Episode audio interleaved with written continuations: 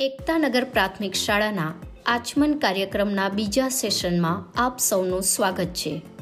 શાળા દર વર્ષે નવા વિચારો, સંવાદો અને સંકલ્પો સાથે આગળ વધતી હોય છે. તેના ભાગરૂપે સતત બીજા વર્ષે શાળા, સમાજ અને બાળકોને કેન્દ્રમાં રાખી શિક્ષણ અને સંસ્કારોને ઉજાગર કરતી પ્રવૃત્તિઓના આ શબ્દ સુગંધી પ્લેટફોર્મને સાંભળી રહ્યા છો. ચાલો આજના શબ્દ પુષ્પોના સૌરભનું આચમન કરીએ. નમસ્કાર મિત્રો.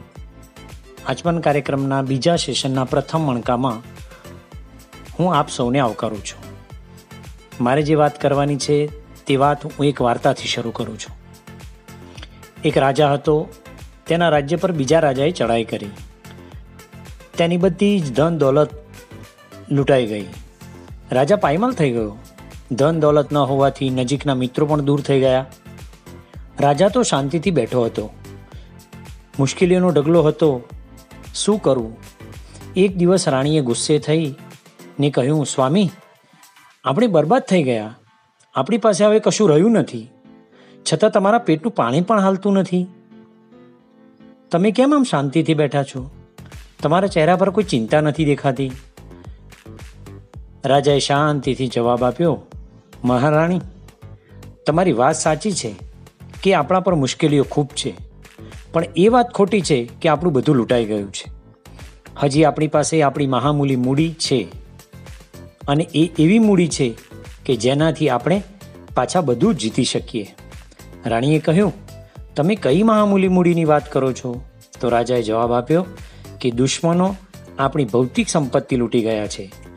આપણી હિંમત તો નથી લૂંટી ગયા ને?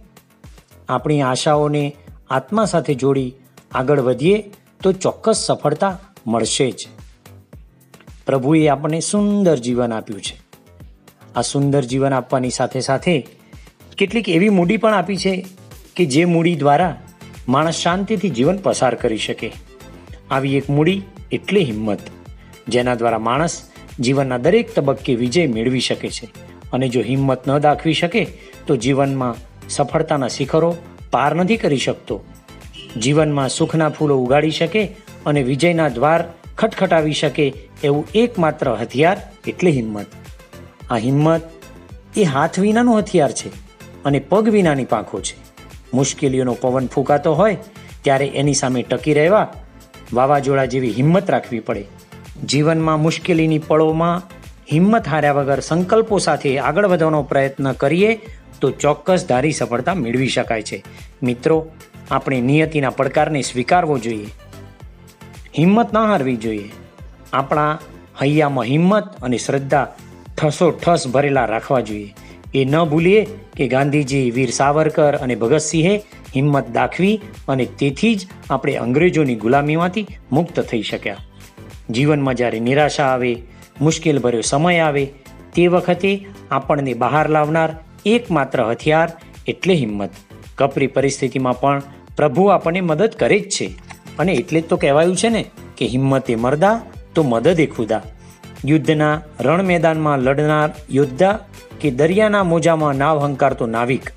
બંને સામે આવેલી પરિસ્થિતિનો સામનો કરી હિંમતના હલેસાથી આત્મવિશ્વાસ સાથે આગળ વધવું જ પડે.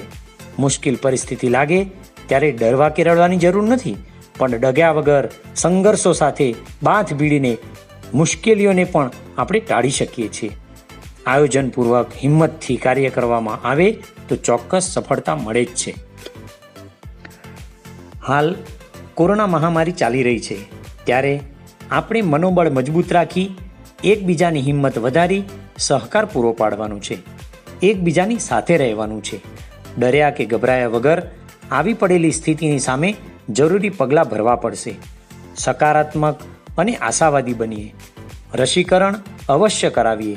સરકારની ગાઈડલાઈનનું પાલન કરીએ અને સૌના સ્વાસ્થ્ય માટે પ્રભુ પ્રાર્થના કરીએ.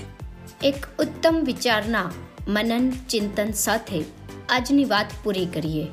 એ જ ઉત્સાહ, ચેતના અને હકારાત્મકતા સાથે ફરી મળીશું. આવજો.